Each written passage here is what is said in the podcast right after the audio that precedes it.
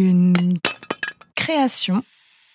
Blast Pagaille, un podcast de Blast, un micro pour entendre ce qui se passe dans nos territoires. Il se passe quoi?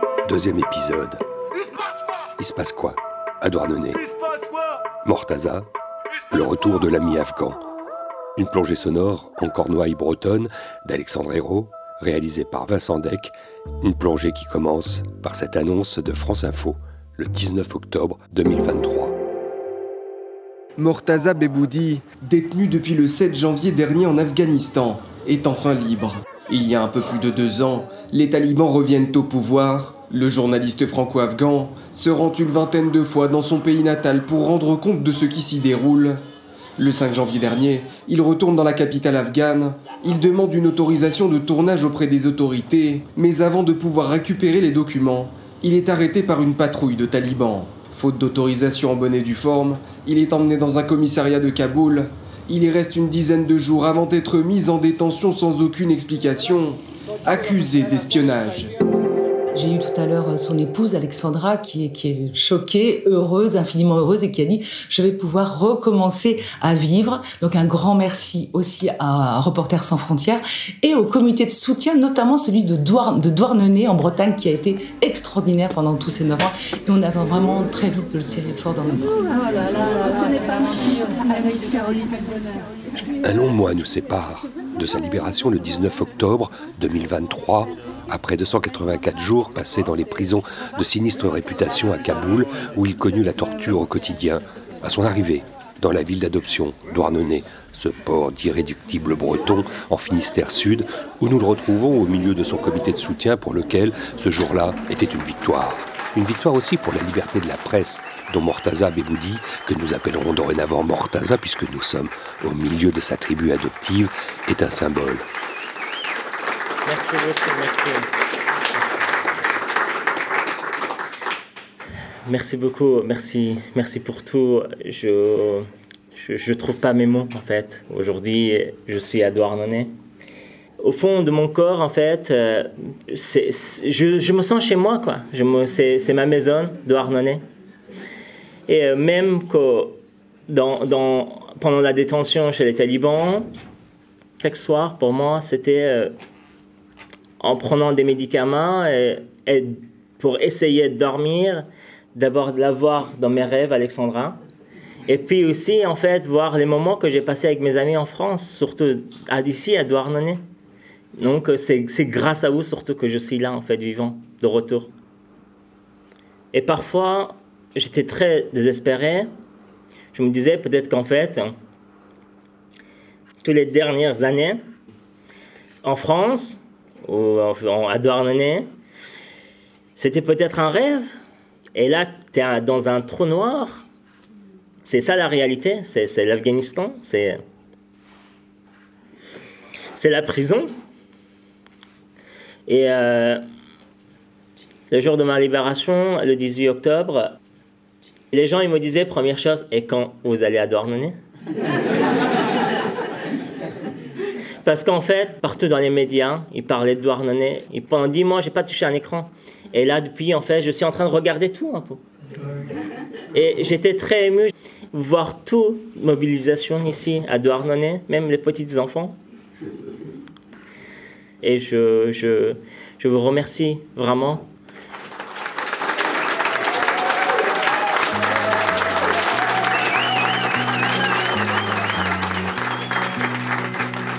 Cette réception officielle où la mère de Douarnenez lui donne la médaille de la ville, c'est un peu le point d'orgue de ces 48 heures qu'on va partager en toute intimité dans la vie de Mortaza. 48 heures précieuses, passées au sein de sa famille d'exil, son comité de soutien. Ils furent près de 500 à le rejoindre dès le lendemain de la nouvelle de son arrestation le 7 janvier 2023, jusqu'à la fin. Ils ont lutté. Tous et toutes étaient là pour faire battre le cœur, leur cœur et leur imagination. Une mobilisation exemplaire pour croire en ce qui ne pouvait être qu'une évidence, le retour de celui qui était devenu leur enfant, leur ami. Certains dans le comité l'appelaient le petit prince. Nous allons partager cette intimité loin des plateaux télé et des caméras, l'ayant accueilli comme il se doit, dans le tumulte d'une actualité charriant peu de bonnes nouvelles. Une nouvelle enthousiasmante, sa libération, et le triomphe de la liberté de la presse. Nous allons avec ce récit d'une rencontre avec un journaliste humble et généreux, courageux et rigoureux, faire l'éloge d'un métier qui n'est pas sans risque et glisser dans l'enfer de la réalité afghane et de la question migratoire. Voilà ce qu'on vous propose. Et celle qui n'a jamais douté de ce retour, c'est bien sûr l'ex-co-directrice du Festival de cinéma de Douarnenez pendant 20 ans, qui avec son amie, la productrice Laurence Ansker, a fondé ce comité, sitôt la mauvaise nouvelle apprise.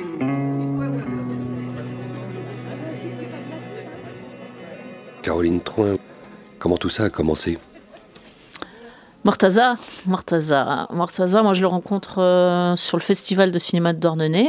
Il est venu dans le cadre d'un échange entre euh, la maison des journalistes et le festival. Maison des journalistes en exil, hein, qu'il a accueilli sur Paris. Il vient travailler au Quesaco bénévolement.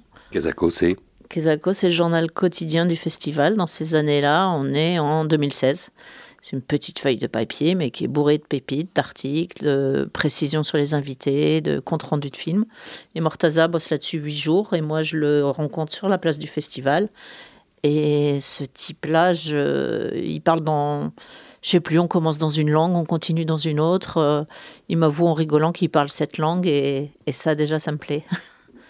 Et il rencontre des gens euh, dans, dans ce cadre-là, hein, puisque le festival, euh, tous la majeure partie des invités sont dans les familles d'Ornenis, et ça c'est quelque chose qui va compter, je crois, sur la durée.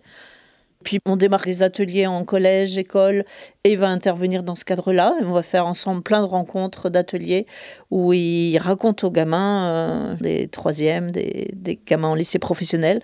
Et je le vois raconter son parcours, à deux ans, euh, l'exil en Iran, travailler dans les usines de la nuit, euh, aller à l'école le jour, dormir entre les deux, deux heures, trois heures.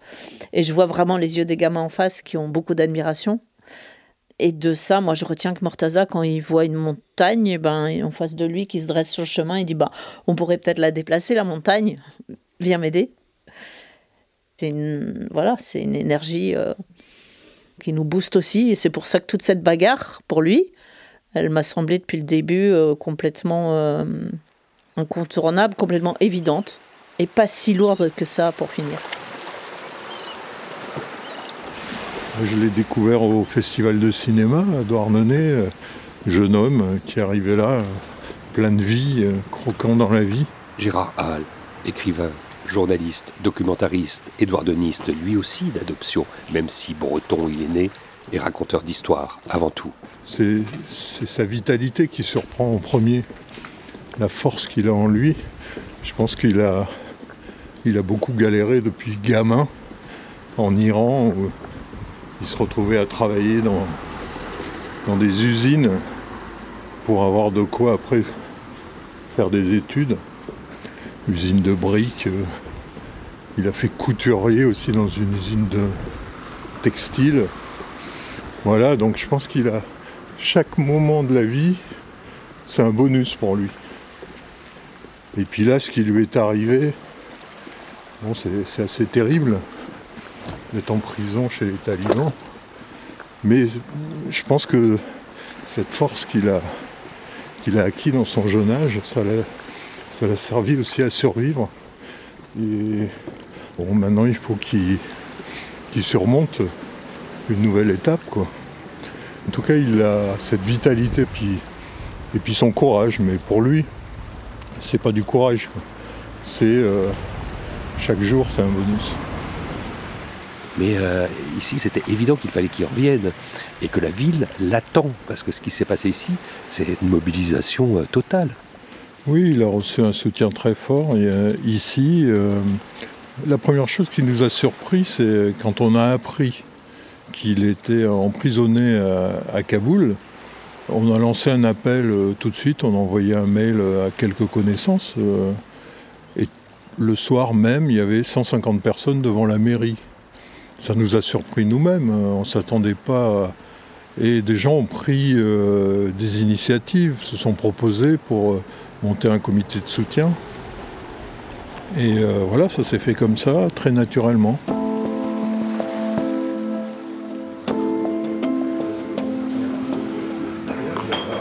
C'est tout naturellement que ma première rencontre avec Mortaza se fait au coin d'un zinc d'un des nombreux estaminets de Douarnenez.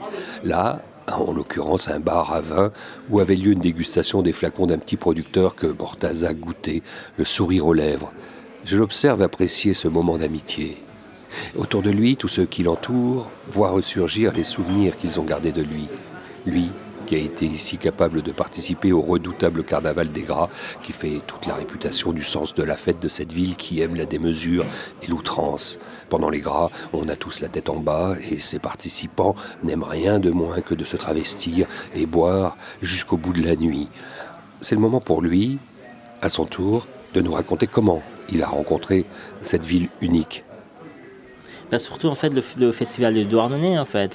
J'ai tissé le lien avec des, des, des Douarnenistes où en fait j'étais bénévole au début euh, dans le journal local Kesako au festival et à travers le journal j'ai pu rencontrer euh, des festivaliers qui venaient en fait du quatre coins du monde. Oui, parce que ce festival de films de, de Douarnenez, il a plus de 40 ans et, et c'est le festival où toutes les minorités sont exposées.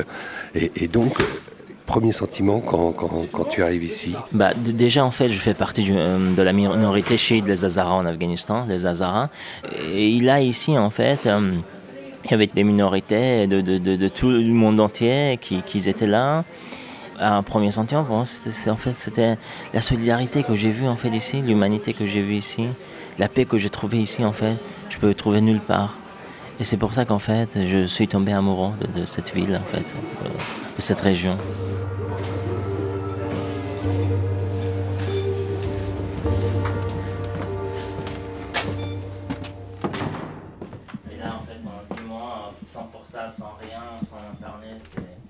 Et, pendant l'hiver, on n'avait pas de couverture. Il y avait des trucs comme ça, assez légers, euh, et euh, c'était des, des, on priait dessus. Donc on, on, c'était pour nous couvrir en fait pendant l'hiver. Hmm. Et il faisait super froid.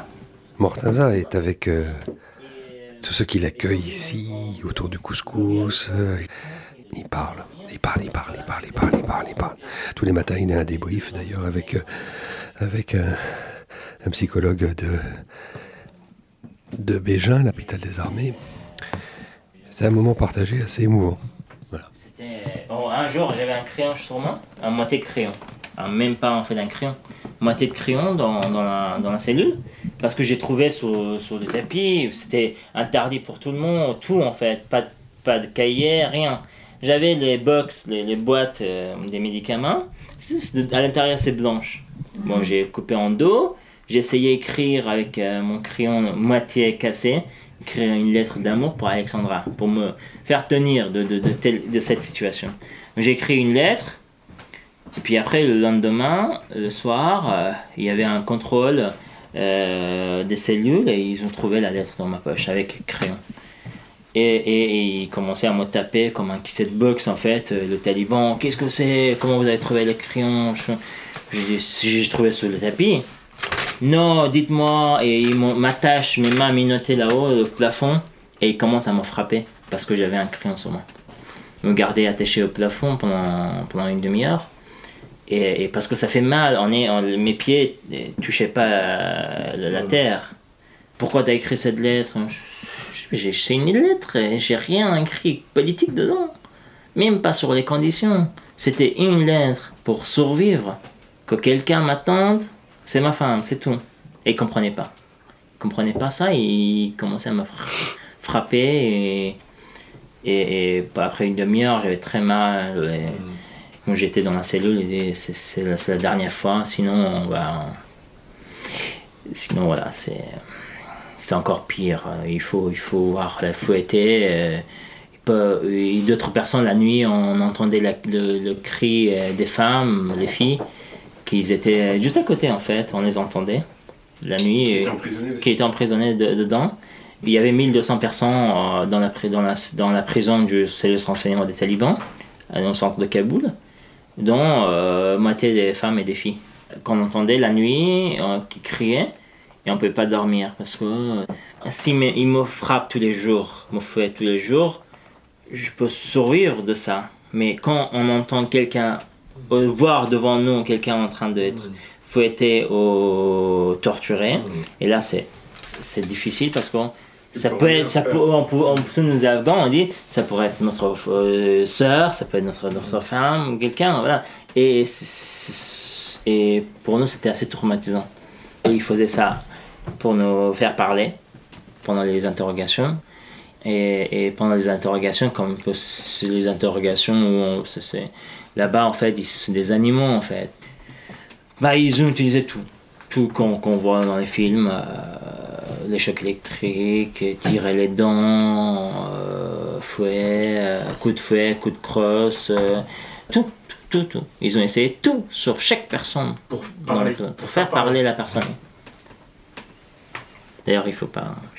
Ah ouais, on coupe. Ouais, il faut couper cette partie-là. Parce qu'on n'a pas le droit de dire ce qu'il se passe pour Bah non, je, je suis obligé de, de, de me censurer parce que pour protéger nos confrères, nos consorts qui sont dans les prisons aujourd'hui en ce moment, euh, à Kaboul sur place. On coupe.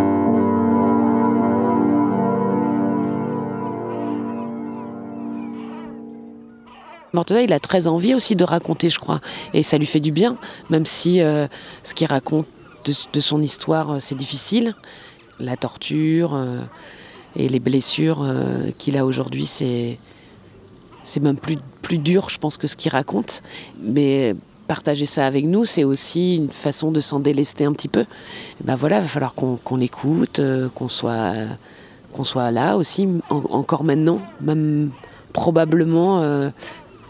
c'est pas parce que le qu'il est sorti qu'il faut qu'on s'arrête. Je pense qu'il faut qu'on fasse vraiment attention à lui. Et là, euh, c'est trop chouette de, le voir se promener dans les rues de Douarnenez et que, les gens ils, le saluent, euh, mais avec toute la pudeur hein, d'un bon breton, c'est-à-dire euh, voilà les gens à distance pour pas le déranger. Et, ça, c'est chouette.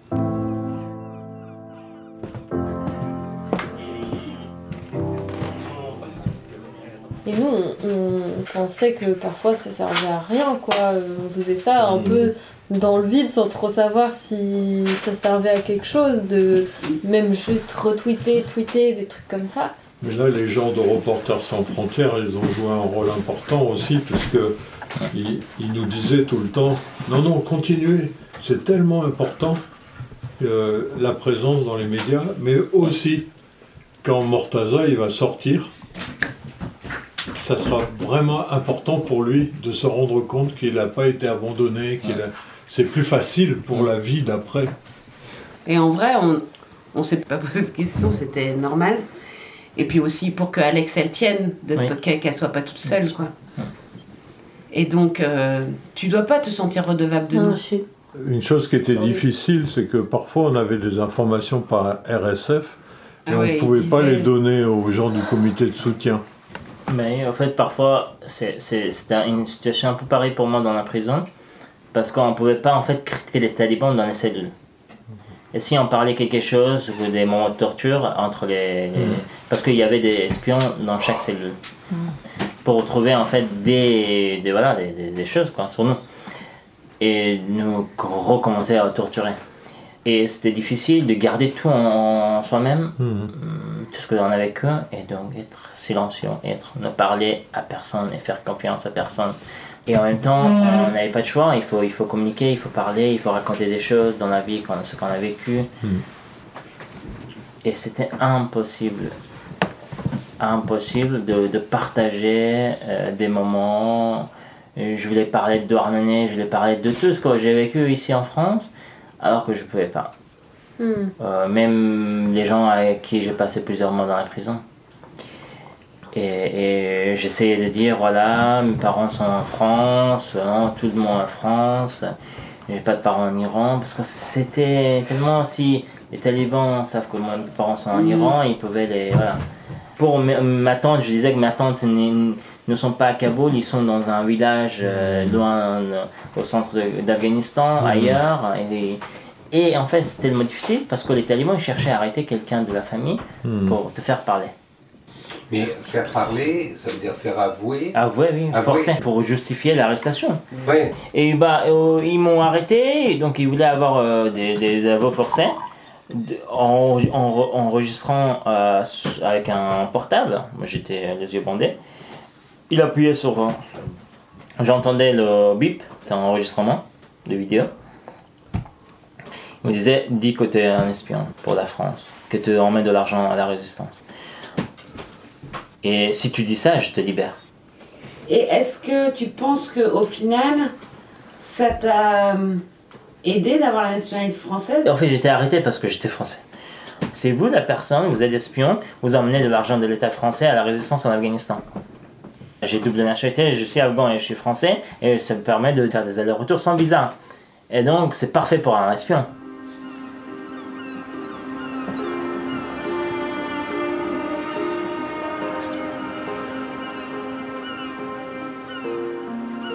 Quand on a appris que Mortaza était, euh, était emprisonné, on l'a appris par, euh, par la presse nationale sur euh, France Inter à 7h du mat.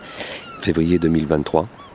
Et, et là, bah, on était complètement sur le choc. Quoi. On, on savait, on savait que, qu'il allait en Afghanistan, enfin il y allait tous les deux mois.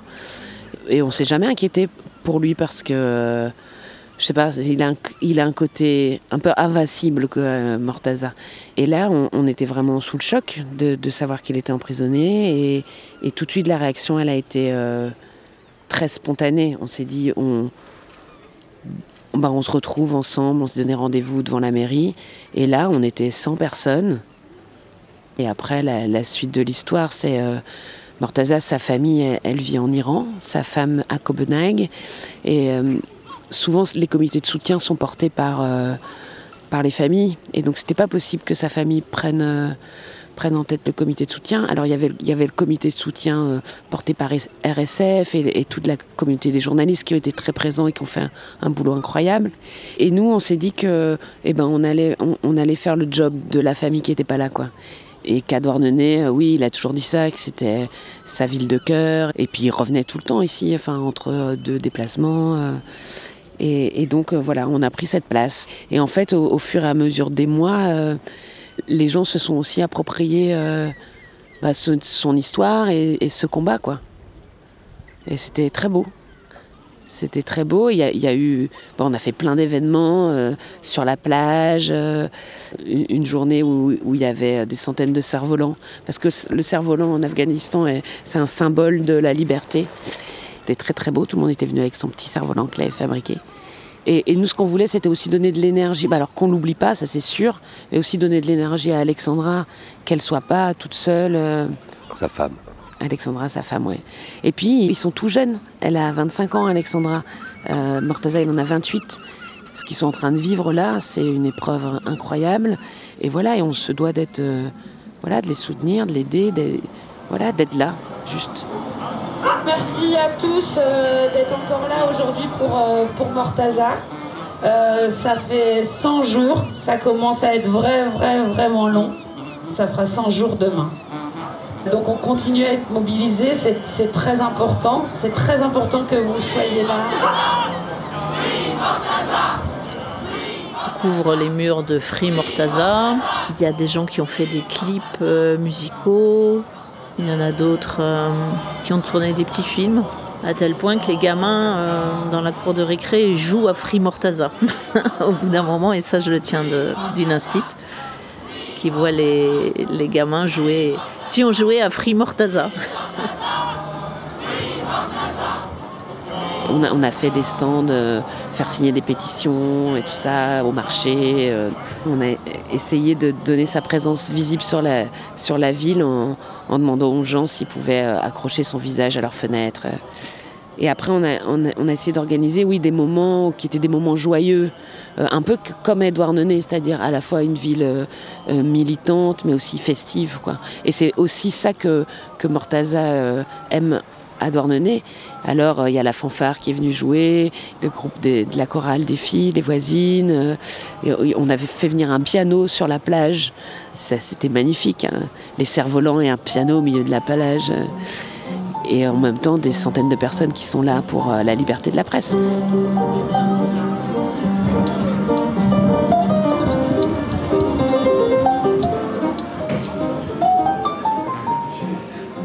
Quand a commencé, pour toi, que ça devienne une évidence, tu étais journaliste Bah, en fait, depuis le début, euh, quand j'étais un gamin, j'avais en fait euh, 14 ans. où en fait en, en Iran on était euh, réfugié politique parce que 1996 en Afghanistan, donc ma, mon- ma famille a dû quitter l'Afghanistan pour l'Iran. Là, c'est l'arrivée euh, euh, des, des talibans. Oui, c'est ça. Donc j'avais que deux ans, donc j'ai grandi en Iran, dans les usines euh, de briques. Il a fallu que tu travailles très tôt dans les usines de briques, c'est ça? Bah en fait, euh, il y avait des maisons dans, les- dans la usine. Et donc, euh, donc on était obligé, parce qu'on était sans papier au début, donc il faut se cacher dans les usines, vivre là-bas et travailler là-bas sur place aussi. Donc plus tard, on a eu euh, des papiers en Iran. Et euh, donc quand j'avais 14 ans, j'étais dans la rue de Téhéran à l'époque, en fait, en 2009, la révolution iranienne, la révolution verte. Donc il y a beaucoup de gens qui étaient dans les rues. Moi, je ne savais pas pourquoi. En fait, ils sont là, ils manifestent.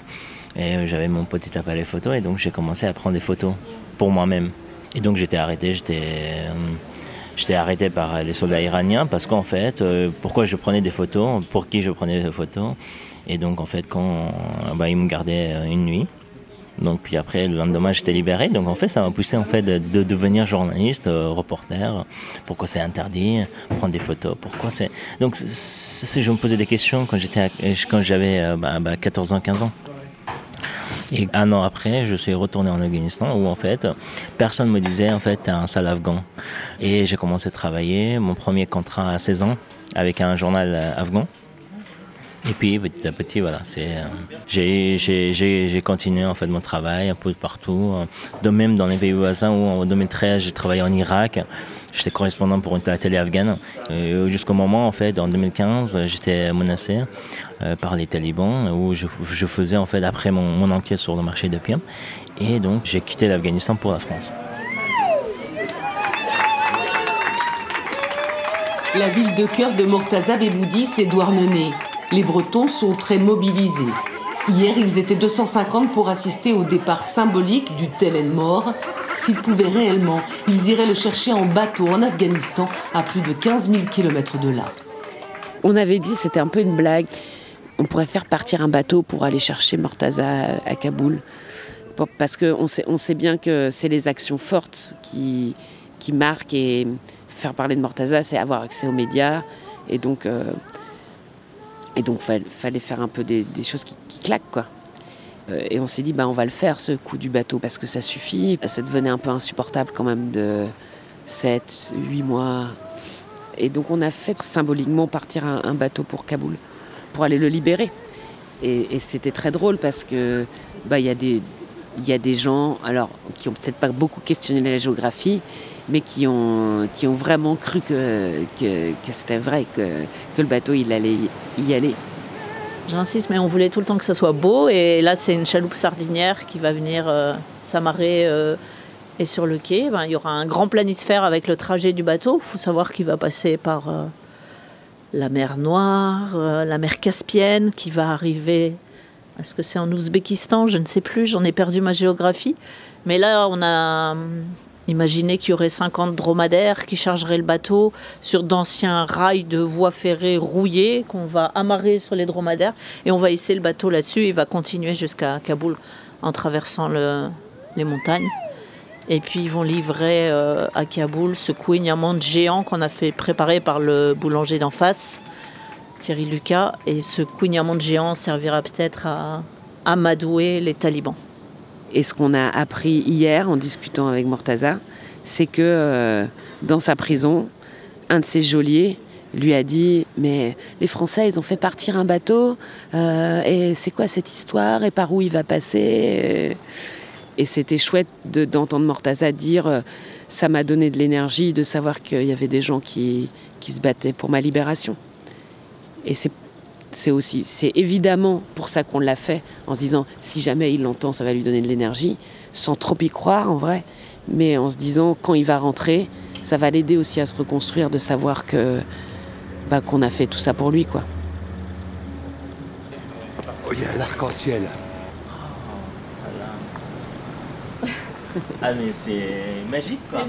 C'est magique. on avait téléphoné. On a téléphoné, météo. Service T'as vu le comité de soutien comment c'est bien organisé Ouais. Paf épave arc-en-ciel.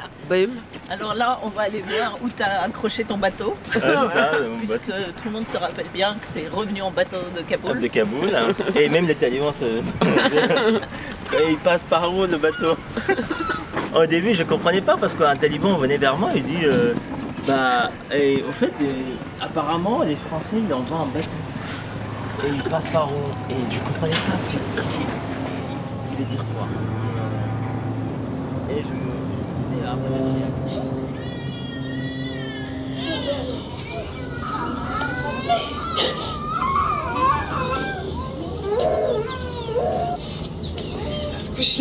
J'ai vendu ma fille à cause de la famine et de la pauvreté. Je devais beaucoup d'argent, plus de 2000 dollars à des gens. Un camp de misère, perdu dans la montagne à 4 heures de route de la grande ville d'Herat. Ici, pas de talibans, pas d'ONG, mais des femmes et des enfants qui tentent de survivre. La seule richesse, les petites filles. Et beaucoup sont à vendre. Amina, 10 ans, vendue il y a 3 mois, 250 000 Afghanis, environ 2300 dollars. Le mari, âgé de 20 ans de plus qu'elle, doit venir la chercher dans quelques semaines. Il n'y aura pas de mariage. Il l'emmènera de force.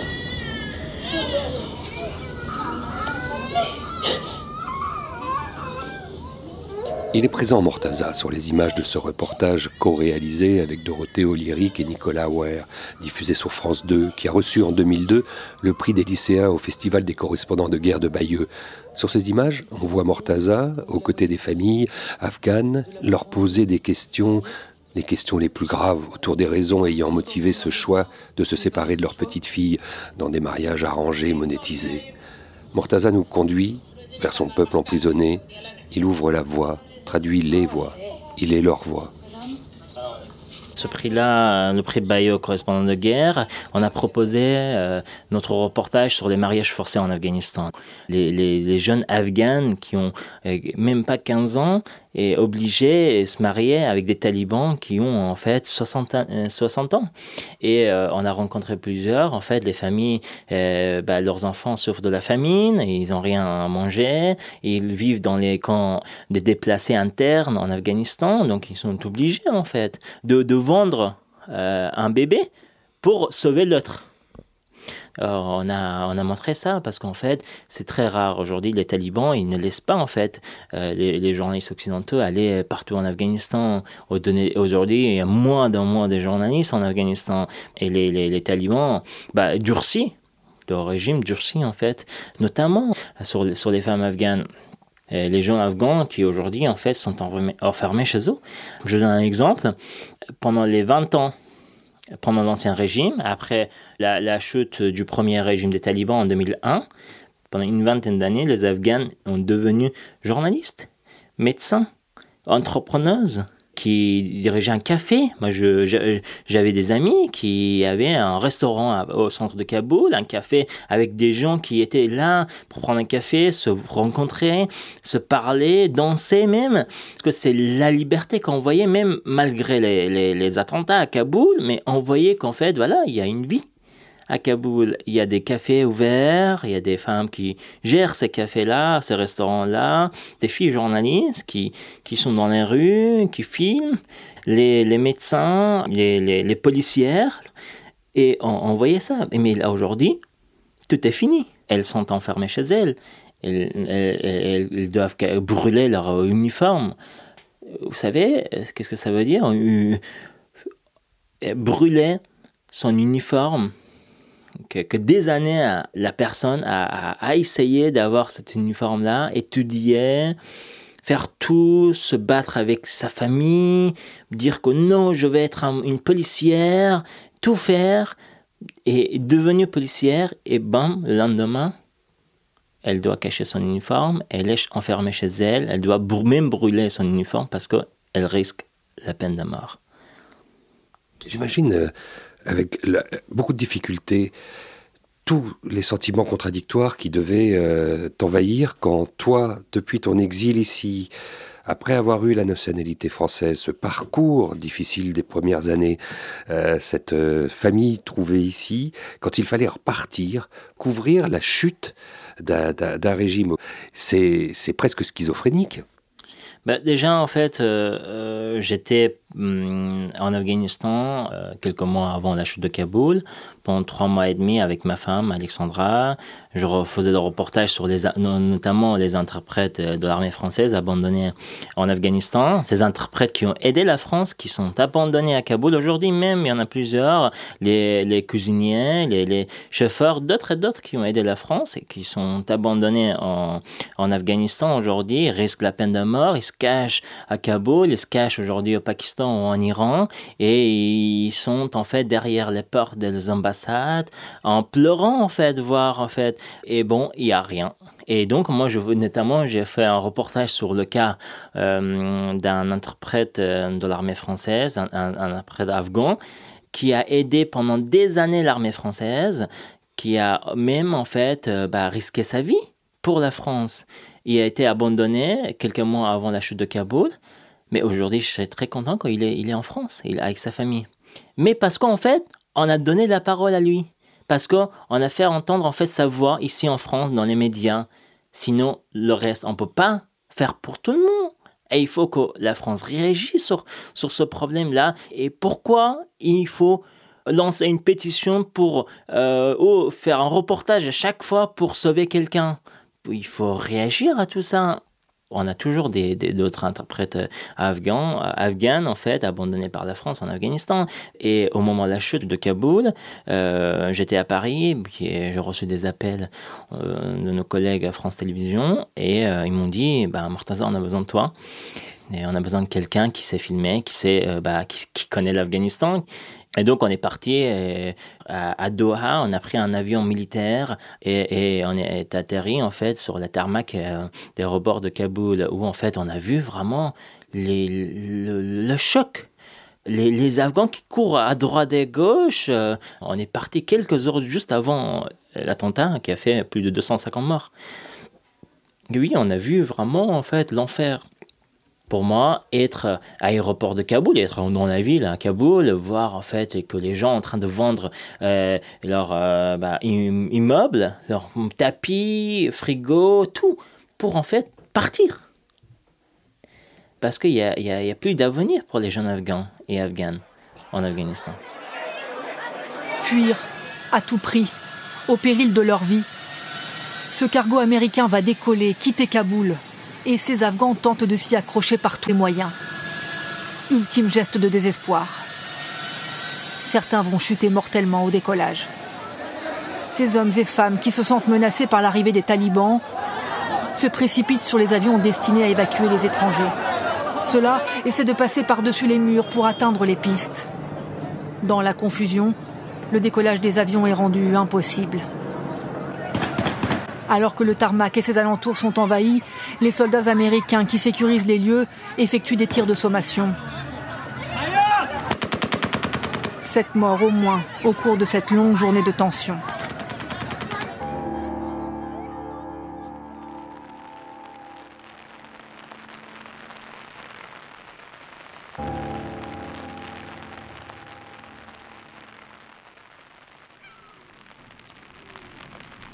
Le lendemain, 10h du matin, Mortaza a rendez-vous avec une équipe de journalistes locaux de, France 3, je crois, euh, sur le port, en face de la baie. La nuit, euh, la nuit était courte. Ça va C'est quoi ce matin que tu prends? Un cappuccino. Un cappuccino. Une madeleine. Justement, les souvenirs. Est-ce que ça, cette baie qui est là, qui dans ce dans ce dégradé de gris, cette pluie euh, qui filtre là, qui c'est il y a quelque chose d'un peu paradisiaque, il faut quand même l'avouer. Est-ce que c'était des images qui, qui, te permettaient de tenir euh, euh, en prison pendant ces 284 jours là-bas dans les geôles? Alors, euh, oui, bah, surtout ça, où en fait, au port euh, de Rosemort ici, tous ces moments-là qui m'a beaucoup aidé en fait à, tenir dans, les prisons. Et notamment, en fait, euh, bah, les amis, quand on était là dans les bars ici au port, on prenait du rhum arrangé, on prenait voilà, des, des, des verres chaque fois jusqu'à tard au soir, qu'on finissait à l'envers, parfois, pas toujours, mais oui, on se baignait après, dans de minuit. Et donc c'est ça, comme j'ai un sentiment de, en fait, de, de, renaître ici. Il va falloir que je te laisse à, à, à quelques-unes de tes obligations.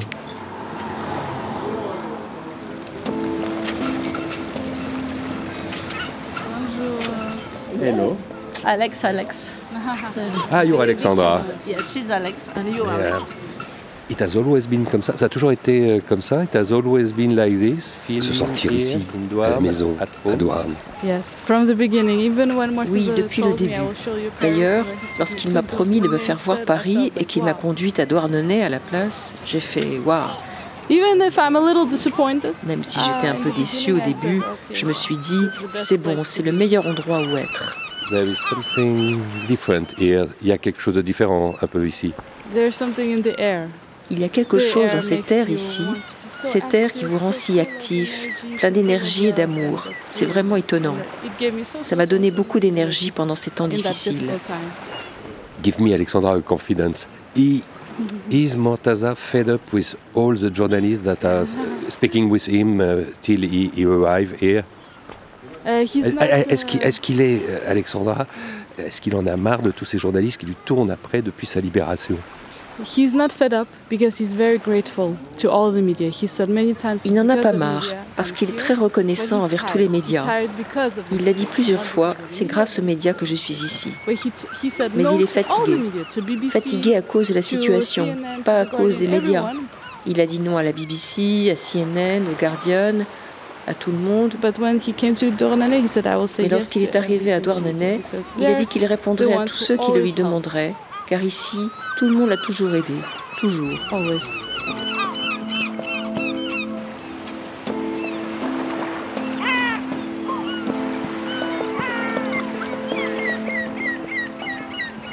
Les douarnenistes euh, s'emparent par exemple de ces petits bancs là, et, euh, où on peut voir toute l'étendue de la baie euh, fabuleuse.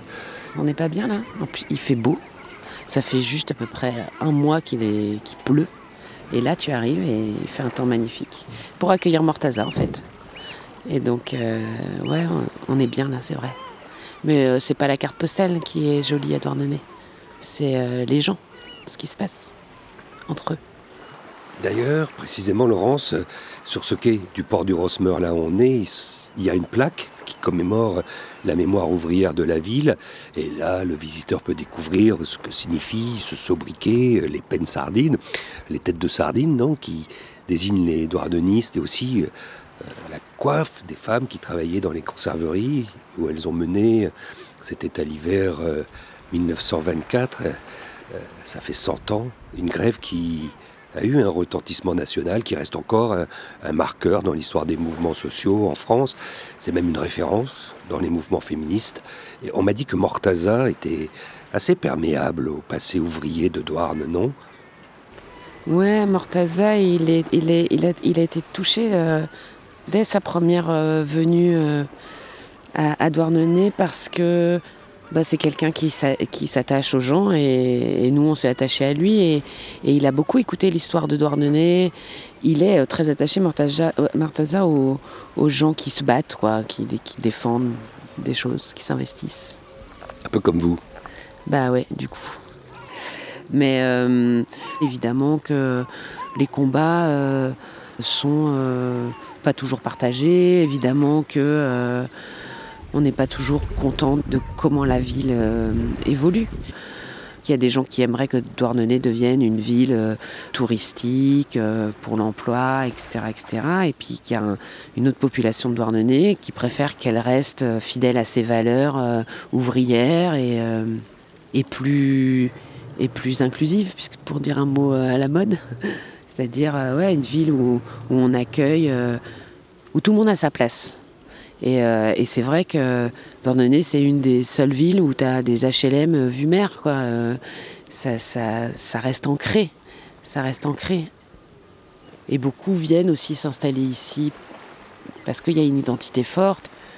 Mais ça fait longtemps qu'il n'y a plus de, presque plus de bateaux de pêche dans le port. Il y a encore euh, des usines de sardines, encore quelques ouvriers et ouvrières, mais.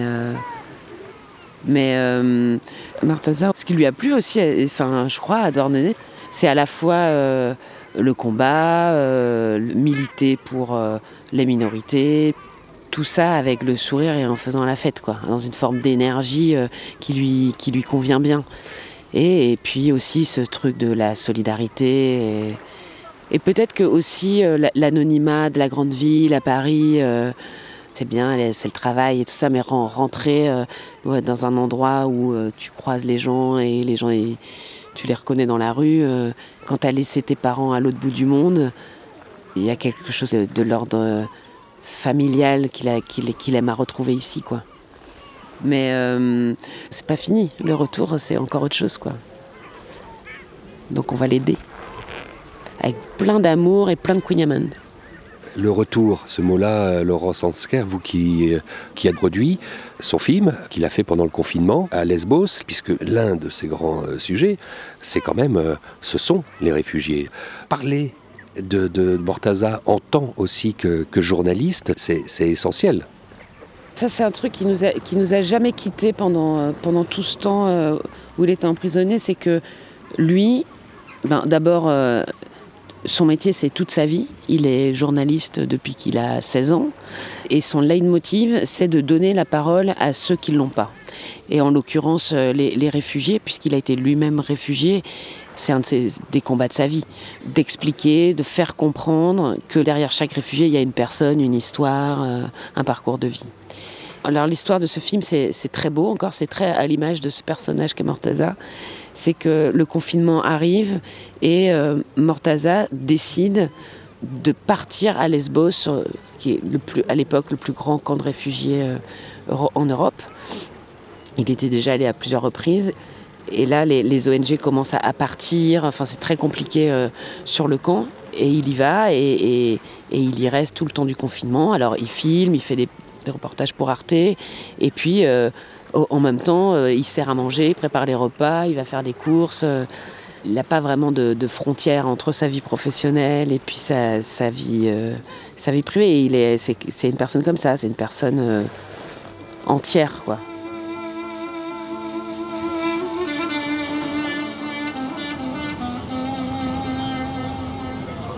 Attention, gamin. J'ai connu le père Maurice Joyeux en 2017, quand il était directeur du service jésuite des réfugiés à Athènes. Au moment où le monde entier se confine, où la plupart des ONG et des journalistes quittent le plus grand camp de réfugiés d'Europe, Maurice et moi décidons d'y retourner cause du Covid, euh, on les a totalement bloqués euh, sur le camp de Moria. Ils se sentent non seulement abandonnés, mais emprisonnés ce coup-ci. Euh, d'ailleurs, ce sont des camps non pas de rétention, mais de détention. on ne les retient pas, on les détient. Emmanuel, vous avez monté son film, Moria, Par-delà l'enfer. C'est quelque chose qui lui a donné une signature. Euh, moi, je l'ai accompagné dans le montage de, son documentaire. Et hum, non seulement euh, il captait des, images, mais aussi euh, il vivait avec les réfugiés, parce qu'il a lui-même été réfugié. Il participait à la collecte des instruments de musique, de la construction des écoles. Enfin voilà, il, vivait pleinement et, tentait d'améliorer au quotidien. Il ne se contentait pas de, capter la réalité, mais il, tentait aussi de l'améliorer, d'améliorer la vie dans le camp. Et pendant qu'on montait le film, le camp brûle en septembre 2020.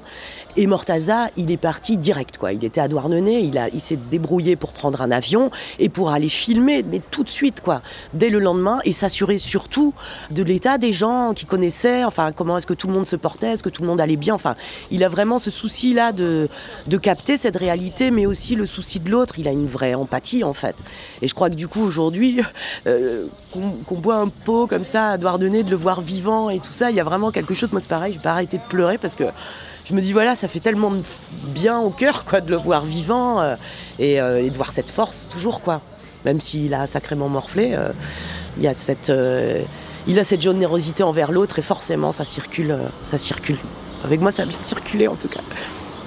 En septembre, le camp brûle totalement. Par miracle, pas de mort. mais plus rien. Des guitares, des tableaux, des cerfs-volants, des cahiers, tout est réduit en cendres. Plus de 10 000 réfugiés sont alors poussés dans un nouveau camp dont personne ne veut. Les départs s'accélèrent, mais ils sont encore des milliers.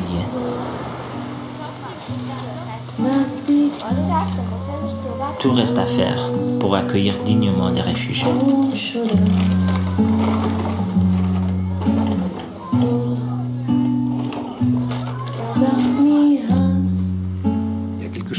Se rapproche du sort qui a été fait, qui a été réservé.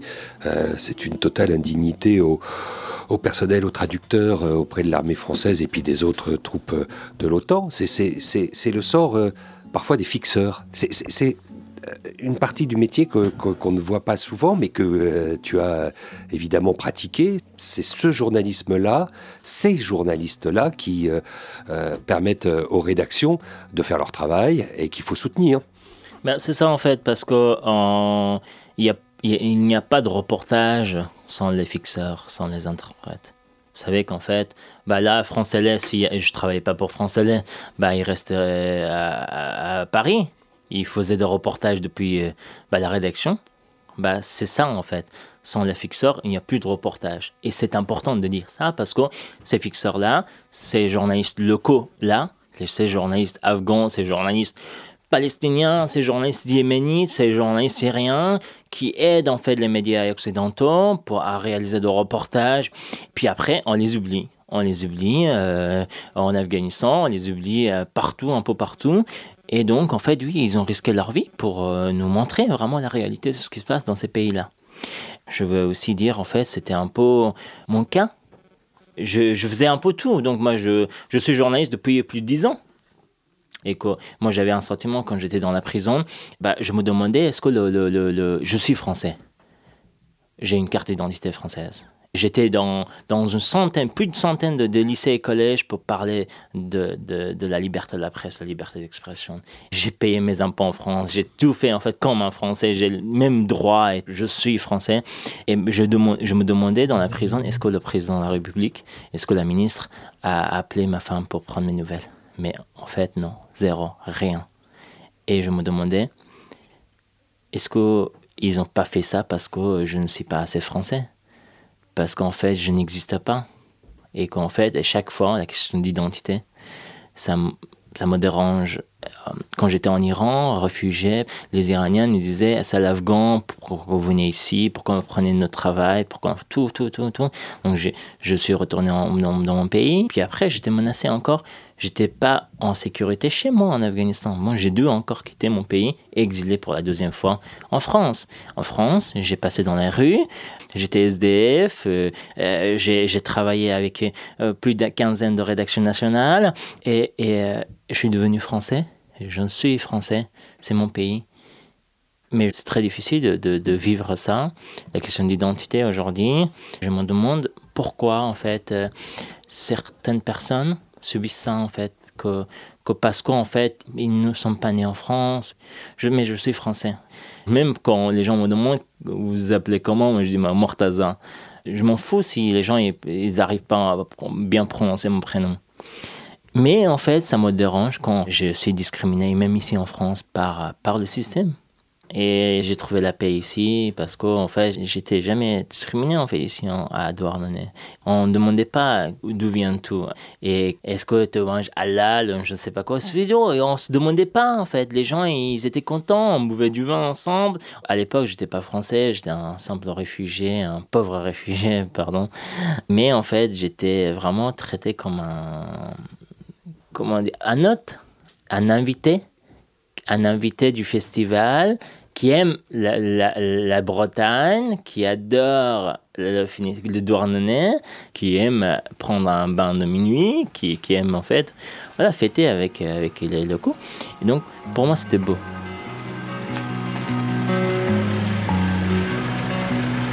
On va vers la mairie là.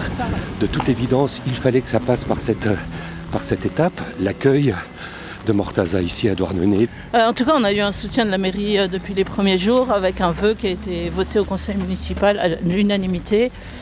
Euh, l'attention de Madame le maire Et effectivement, une préoccupation, elle est venue nous rejoindre sur la plage du Riz. Voilà. Après, c'est une équipe municipale qui a choisi de ne pas s'engager au-delà de, de, ces démarches-là, mais c'est bien déjà. Moi, j'ai rien de plus à dire que que voilà que nous, euh, on a, on a une asso ici qui s'appelle Fraternité, qui vient en aide aux personnes euh, en, situation d'exil et que ben voilà, tout ça, ça a du sens. Et ce qu'on voudrait, c'est que Douarnenez euh, ait, vraiment ce label de ville accueillante, comme ça se pratique dans certaines autres villes. On pourrait avoir aussi ce label de ville accueillante si la municipalité voulait, était intéressée par ce projet. Donc peut-être que ce moment-là va déclencher quelque chose du côté de la mairie qui va peut-être se rendre compte que c'est extrêmement valorisant pour une ville de dire voilà, nous ici, on a le courage d'être accueillants et pour les étrangers qui arrivent, on va tout faire pour que ça marche surtout avec la loi d'Armanin qui nous arrive dessus, ils vont avoir encore plus besoin d'être protégés et, accompagnés. Donc euh, c'est après, c'est aussi au c'est évidemment il y a tous les militants, les associations, mais il y a aussi les collectivités qui peuvent servir de levier, quoi. Voilà.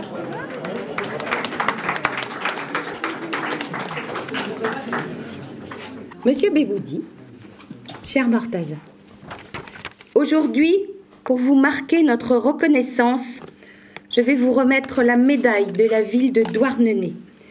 Je souhaite que vous puissiez prendre du repos pour profiter de votre famille et peut-être postuler pour un poste au Télégramme ou à Ouest France. Ça sera moins risqué. Merci beaucoup, merci. Je suis là et je suis chez moi et vous savez, après, euh, depuis ma libération, c'était, euh, c'était la première nuit que j'ai dormi, en fait, assez bien. C'était hier soir. Et, et, parce qu'en fait, je prends des médicaments, je, ma psychiatre, ma psychologue qui me donne des médicaments parce que j'ai des cauchemars tous les soirs et je me réveille plusieurs fois dans la nuit. Mais enfin, je suis à Douarnenez, où j'ai trouvé la paix en fait. Oh, je veux en fait m'installer un jour, voir grandir, euh, voir euh, mes enfants ici, peut-être. Merci beaucoup. Et Mortaza, peut-être que, que cette histoire, il lui faudra un petit peu plus de temps pour, euh, pour la digérer et réussir à la raconter. Et aussi, ça nous semble loin, le régime taliban, et, mais on se rend compte qu'en fait, ils ont été informés de, de tout. C'est pour ça qu'il ne peut pas raconter exactement tout ce qu'il a vécu. C'est ça en fait, c'est notre, c'est important de plus parce que je suis journaliste et il faut raconter tout ça, il faut dire en fait. Si on peut pas dire à la caméra, au micro, il faut dire ça en écrivant. Je vais tout dire oui dans un livre. Bah ouais, je suis venue de dire à Mortaza qu'il y a plein d'amis qui l'attendaient euh, à l'étage au-dessus. je, te libère et, merci de ces mots.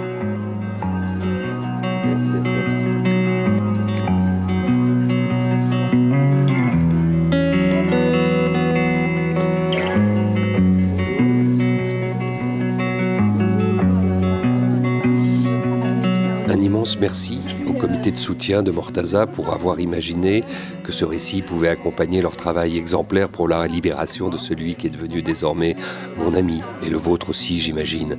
Ce numéro 2 de Pagaille a été réalisé par Vincent Deck. Si vous l'avez aimé, faites-le savoir en faisant circuler ce lien vers vos réseaux sociaux, car il est à vous. Vous pouvez aussi soutenir Blast, qui s'engage dans l'aventure du podcast original en vous abonnant ou offrant des abonnements autour de vous. Une création.